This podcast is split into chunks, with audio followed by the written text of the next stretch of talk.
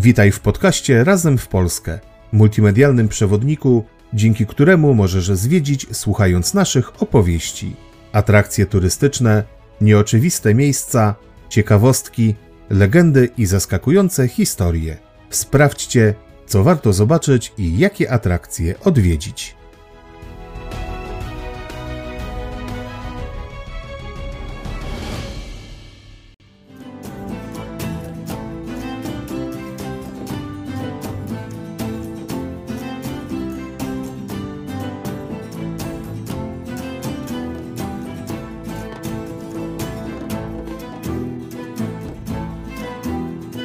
Są takie miejsca, które jak żadne inne kojarzą nam się z fantastycznymi opowieściami o początkach polskiej państwowości. Jednym z nich jest położona w województwie kujawsko-pomorskim Kruszwica. To miejsce, gdzie historia splata się z niezwykłymi legendami, a malownicze krajobrazy oczarują Twoje serce. Odkryj mistyczną atmosferę opowieści o piastach i popielu oraz zanurz się w historii Polski, podziwiając jednocześnie urok jeziora Gopło. Poznaj niezwykłe atrakcje czekające na Ciebie w Kruszwicy. Sprawdź, co warto tam zobaczyć.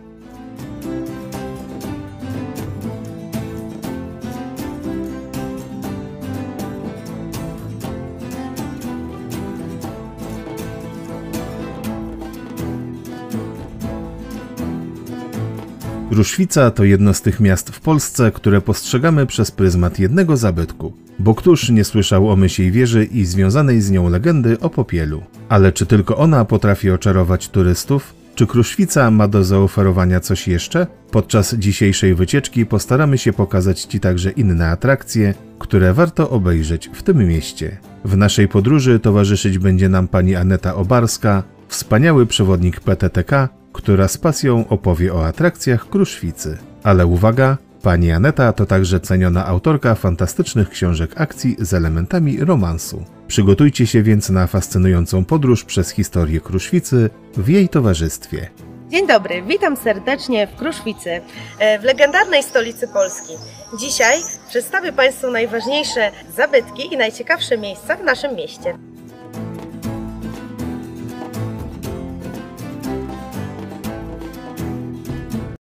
Mysia Wieża i Zamek Królewski.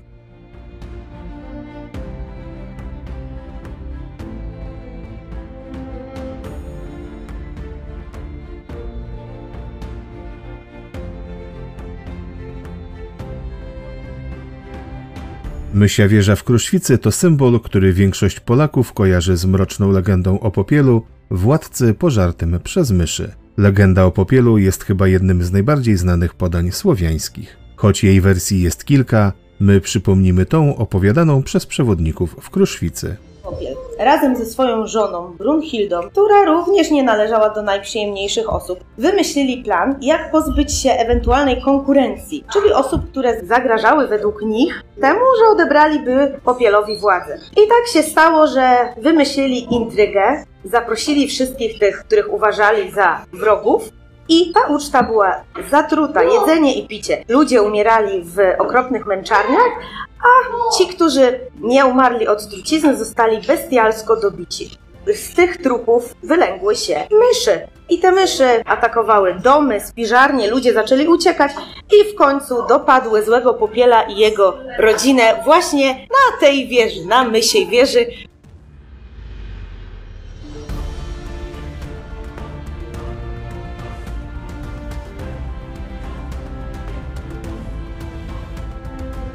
Według historyków istnieją przesłanki wskazujące, że gród zlokalizowany nad jeziorem Gopło powstał około 4000 lat temu, co koresponduje z okresem powstania osady w Biskupinie. W okolicach tego rejonu w I wieku przed naszą erą istniały już cztery osady o charakterze obronnym. W IX wieku anonimowy zakonnik znany jako geograf bawarski relacjonuje obecność około 400 lub więcej grodów w okolicach Kruszwicy rządzonych przez dynastię Popielidów. Chociaż warto podchodzić z ostrożnością do relacji niemieckiego mnicha, to istnieje pewna prawdziwość w tej legendarnej opowieści o popielu.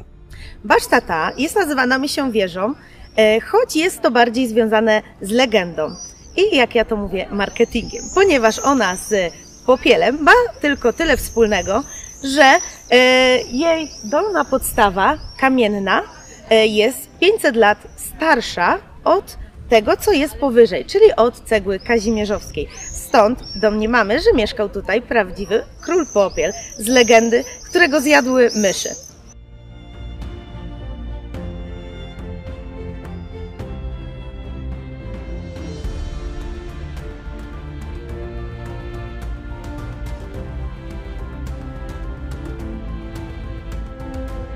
Od koniec IX wieku Kruszwica zostaje włączona do państwa Polan i poważnie rozbudowana. Krzyżowały się tutaj najważniejsze szlaki handlowe ówczesnego państwa polskiego, rozwijało się także rzemiosło. Od XIII stulecia była także siedzibą książąt kujawskich. Jej strategiczne znaczenie przy granicy z zakonem krzyżackim docenił Kazimierz Wielki, wznosząc tu jedną z warowni.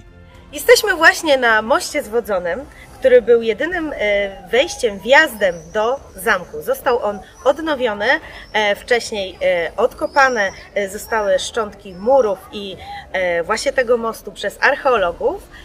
Te prace trwały od 2007 do 2012 roku. Dzięki temu możemy właśnie wyobrazić sobie, jak wyglądał wjazd do zamku w Kruszwicy. Za mną znajduje się pozostałość, baszta zwana Mysią Wieżą, która E, jako jedyna wraz z murami, e, fragmentem murów e, pozostała po Zamku Kazimierzowskim. Został on wybudowany w 1350, ukończono go w 1355 roku na zlecenie Kazimierza Wielkiego.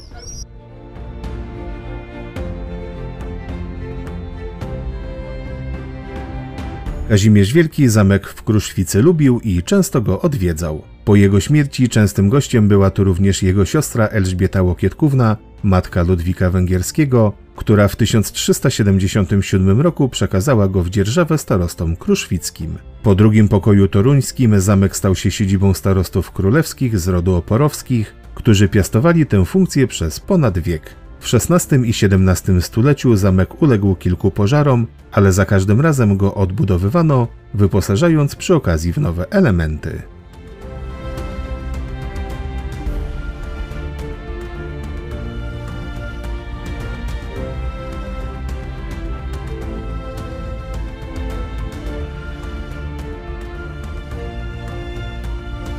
Co się w ogóle stało z tym zamkiem i dlaczego go tutaj nie ma?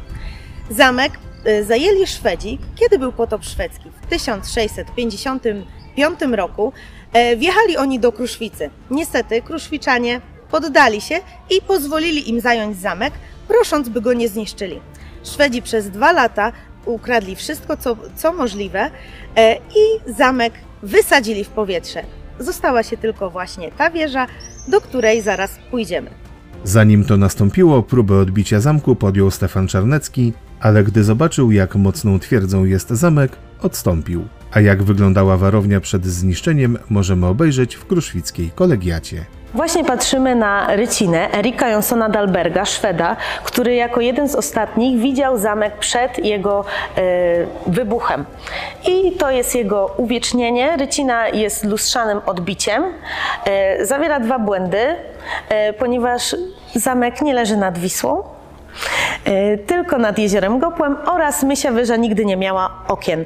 Dlatego to są dwa takie szczegóły, które umknęły Dalbergowi i źle je przedstawił. Przez kolejne 100 lat ruinami nikt się zbytnio nie interesował. Pod koniec XVIII wieku Prusacy zasypali fosę i pozwolili na rozbiórkę zamku, co wywołało liczne protesty, doprowadzając do jej wstrzymania. Pod koniec XIX stulecia przeprowadzono pierwsze prace porządkowe i wzmacniające wieże, po czym udostępniono ją do zwiedzania. W XX i XXI wieku trzykrotnie prowadzono na zamku badania archeologiczne, dzięki którym możemy dziś oglądać częściowo odtworzone mury zamkowe, most zwodzony oraz zamkowe piwnice.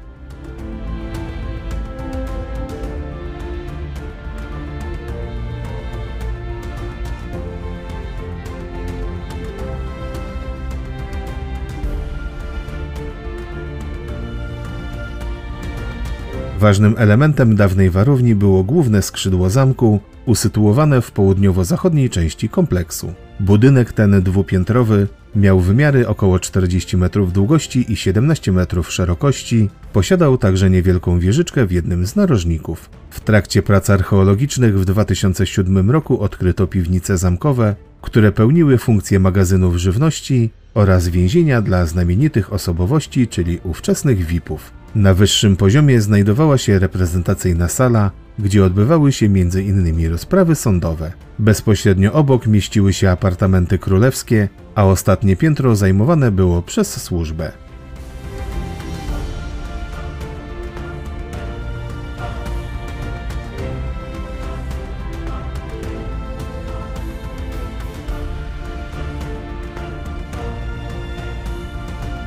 Zamek wyposażony był w dodatkowy budynek mieszkalny znany jako budowla stara, służący jako mieszkania dla urzędników zamkowych. Składał się z dwóch kondygnacji zawierających przestronną izbę stołową. W XVIII wieku rozpoczęto rozbiórkę zamku od tej konkretnie budowli, wykonując ją tak starannie, że archeolodzy nie zdołali odnaleźć jego fundamentów. Obecnie, podobnie jak w przeszłości, dominującą częścią całego kompleksu jest wieża. Znajdujemy się przy jedynym wejściu do wieży. Jest ono na wysokości 12 metrów. Dlaczego? Ponieważ wieża pełniła funkcję stołpu, czyli wieży ostatniego ratunku.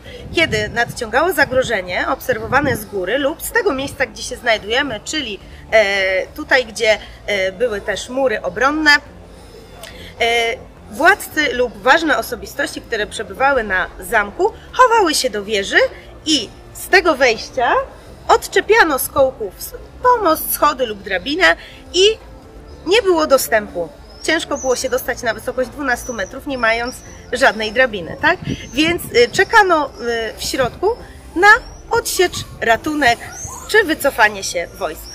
Pierwotna wieża była okrągła, zbudowana z głazów narzutowych i posiadała loch głodowy na najniższym poziomie. Podczas budowy zamku za panowania Kazimierza Wielkiego zdecydowano zburzyć pierwotną budowlę, a na jej fundamentach wzniesiono nową ośmioboczną wieżę, wykonaną głównie z cegły. W dolnej jej części zachowano jednak elementy oryginalnego kamienia. Obecnie wieża sięga ponad 30 metrów wysokości i obejmuje 7 poziomów. Na każdym z nich znajdziecie coś ciekawego do obejrzenia czy poczytania.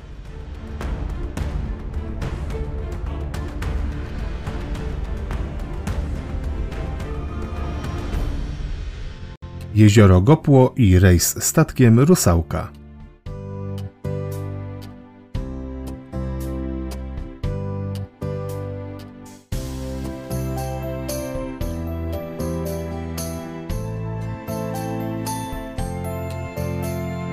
Znajdujemy się właśnie na szczycie Mysiej Wieży i e, tutaj po mojej lewej stronie widzimy jezioro Gopło, tak zwane Mare Polonorum już w średniowieczu dostało ten e, przydomek, ponieważ e, kiedyś było aż trzykrotnie większe niż teraz.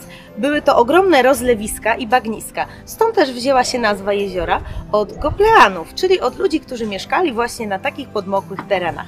Jezioro Gopło jest drugim najdłuższym jeziorem w Polsce. Ma 25 km 800 metrów długości.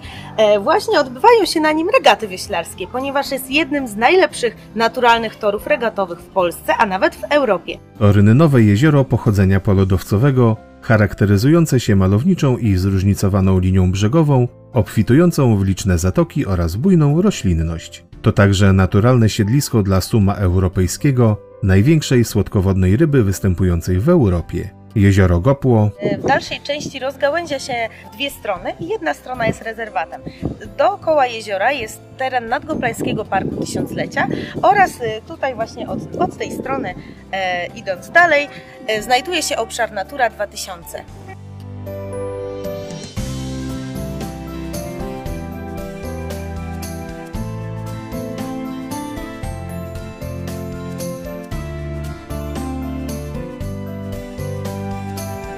Jezioro Gopło y, ma sporo wysepek y, i na tych y, wyspach było bardzo wiele grodów. W ogóle dookoła całego jeziora od zarania dziejów było mnóstwo grodów. Było to idealne miejsce, żeby się osiedlać. Ze względu na położenie na terenach związanych z początkami państwa, rozpalało wyobraźnię i występuje w wielu dawnych legendach. Do kanonu literatury trafiło także za sprawą Juliusza Słowackiego, który pomimo, że jeziora nie widział na własne oczy, umieścił nad nim akcje swoich dzieł Balladyny, Lili Wenedy i Króla Ducha. Piękno jeziora Gopło najlepiej podziwiać z pokładu statku Rusałka, wypływającego z przystani u podnóża Mysiej Wieży. Dlatego warto przyjechać i zobaczyć, jak tutaj jest pięknie.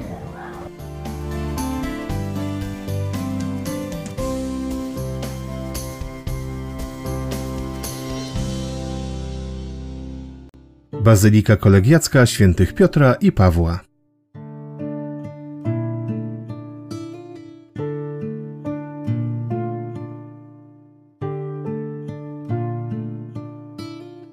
Kolegiata Świętych Piotra i Pawła w Kruszwicy to jedno z najważniejszych dzieł architektury romańskiej w Polsce.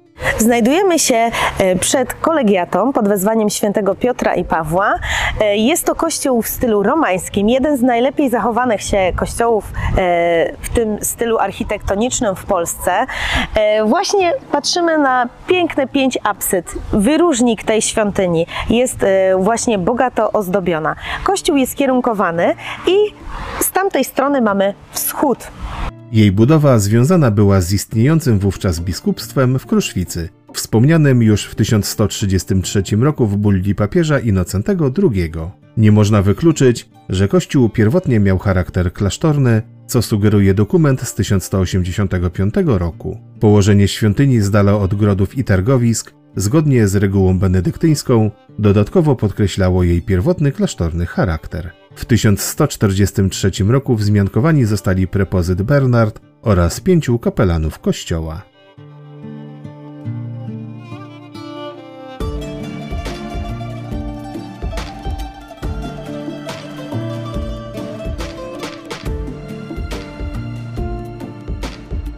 Świątynia ta powstała w 1120 roku i od tamtej pory do 1158 roku miała miano biskupstwa kujawskiego. Była bardzo ważnym miejscem kultu religijnego i e, przez to e, przychodziło tutaj bardzo wiele osobistości, takich jak książęta, królowie, biskupi.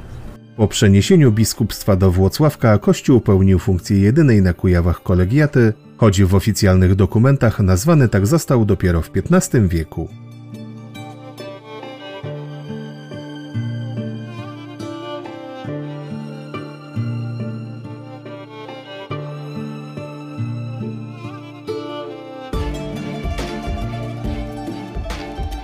Kościół jest zbudowany z piaskowca i z granitu. Tutaj niżej mamy granit, który zostawił nam lądolud e, na naszych kujawskich ziemiach, który po prostu przerobiono na te kamie- kamienie większe, a piaskowiec, który jest powyżej i jest jaśniejszy, e, został przywieziony z Brzeźna koło Konina. Jak oni to zrobili? Zrobili to zimą, kiedy gopło było zamarznięte, na takich wielkich saniach, tratwach, przepychali, przepychali i tak tutaj dotarli. Kościół jest zbudowany y, na podstawie koła i kwadratu, dlatego y, jest bardzo efektowny, a zarazem prosty w swojej budowie. Mamy typowo bazylikowe y, wnętrze, czyli wysoko osadzone okna w głównej nawie. Kościół jest trzynawowy na bazie krzyża równoramiennego. Takie właśnie małe okienka znajdowały się w całym kościele. Te y, pozostałe, które dzisiaj będziemy obserwować, to są okna e, kilkukrotnie powiększone. Dlaczego? Ponieważ w XII wieku nie było jeszcze szyb.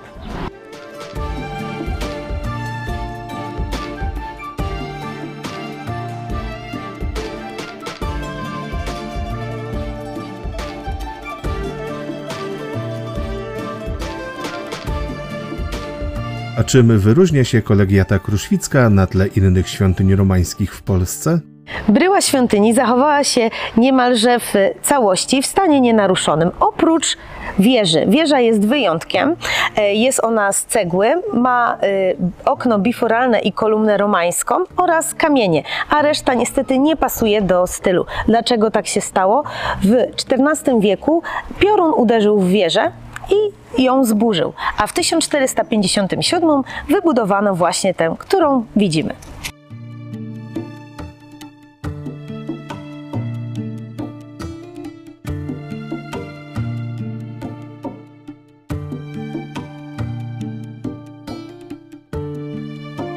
To, że wieża jako jedyna nie pasuje do romańskiego stylu świątyni jest tylko jednym z jej wyróżników. O innym ciekawym elemencie opowiada pani Aneta.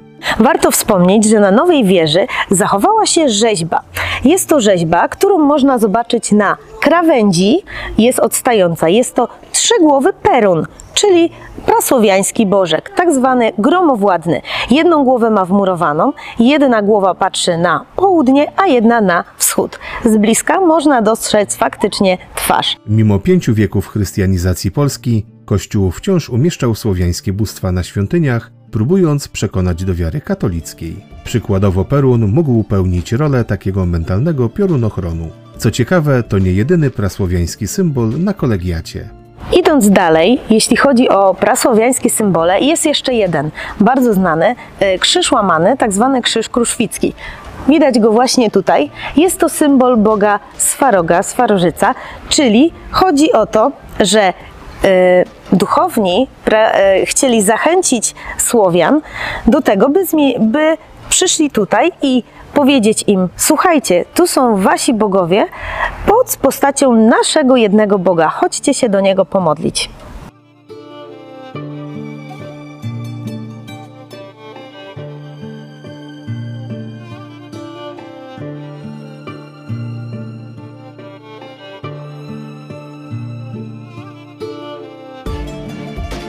Przed głównym wejściem do świątyni warto zwrócić uwagę na znajdujący się tam portal. Jeden z największych zabytków, czyli e, portal z X wieku. Pochodzi on z kaplicy oratoryjnej, która powstała przy zakonie benedyktynów na prośbę samego Mieszka I w X wieku. Te zniszczenia zostały zrobione przez bojowników, którzy po uroczystej mszy, gdy mieli wyruszyć na e, wojnę, bitwę, której jak wiadomo było mnóstwo, w naszej historii, delikatnie smagali swoimi mieczami, e, kuszami, toporami, żeby poświęcić. I takie oto zniszczenia powstały, przez co później zakazano tego procederu. Z tej strony natomiast e, uszkodzenia zrobili rolnicy, którzy pozazdrościli e, tego, że też chcieli sobie święcić swoje e, lemiesze i pługi. Do kolegiaty prowadziły jeszcze pierwsze drzwi, które przeznaczone były dla najważniejszych dostojników i gości. Te ważne osobistości wchodziły pierwszymi drzwiami tylko i wyłącznie oraz zasiadały w kilku bardzo zdobnych ławkach. Tak, było tylko kilka ławek, reszta kościoła była pusta, a więc co było w nim więcej? W bocznych nawach były stragany. Jak widać, początki chrześcijaństwa były dość specyficzne i wiele rzeczy, które nam wydają się nieprawdopodobne, choć poniekąd znane z Ewangelii, miały wówczas miejsce. Ale to nie jedyna niespodzianka w kolegiacie. Pielgrzymi, którzy chcieli się pomodlić lub zamówić sobie mszę, przyjeżdżali do świątyni i żeby w ogóle zostali wpuszczeni, musieli ofiarować dary. Dary te składowano w pomieszczeniach pastoforialnych. Są one właśnie tam, gdzie pokazywałam małe okienko. Są w, w bocznych nawach, do dziś się zachowały, pełnią oczywiście teraz inną funkcję. Ci pielgrzymi, którzy już te dary złożyli, sypiali na emporach. Tutaj nad nami, teraz już ich nie ma, e, znajdowały się empory, gdzie oni nocowali. Często przez to dochodziło do zapruszenia ognia, ponieważ ogrzewali się. Kiedy w kościele były bardzo małe okna, palono ogniska, żeby było światło i żeby można było właśnie się ogrzać. Między innymi przez to, że dochodziło wiele razy do zapruszeń ognia, mamy na suficie e, sklepienie, które niestety nie pasuje do końca do stylu, ale jest dla bezpieczeństwa.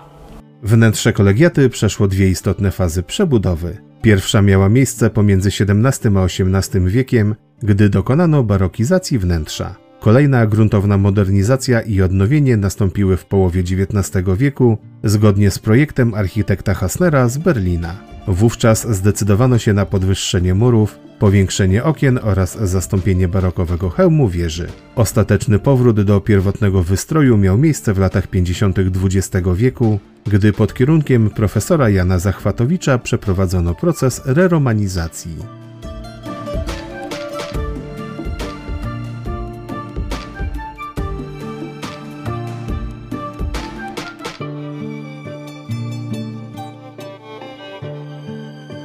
Wewnątrz kościoła znajduje się kilka ciekawych zabytków, na które warto zwrócić uwagę.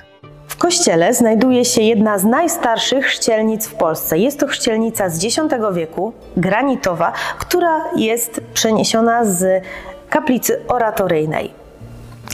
Razem z chrzcielnicą ufundowano kodeks kruszwicki, Ewangeliarz Kruszwicki, opowiadający o, o dziejach z Biblii. Można go zobaczyć w Muzeum w Gnieźnie.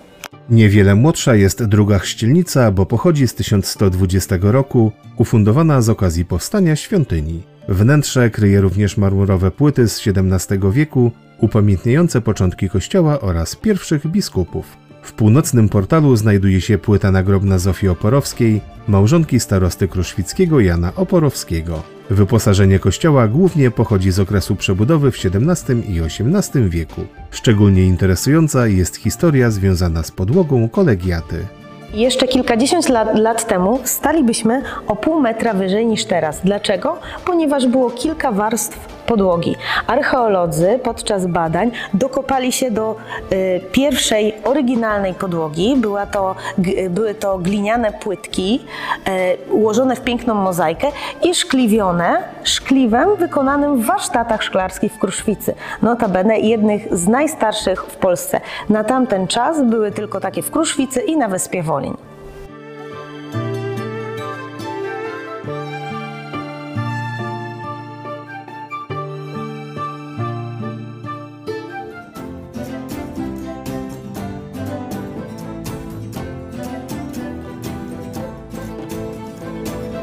Mamy nadzieję, że udało nam się nakłonić Was do odwiedzenia Kruszwicy. Bez względu na to, czy jesteś pasjonatem historii, czy miłośnikiem natury, na pewno znajdziesz tu coś dla siebie. Kruszwica czeka na odkrycie.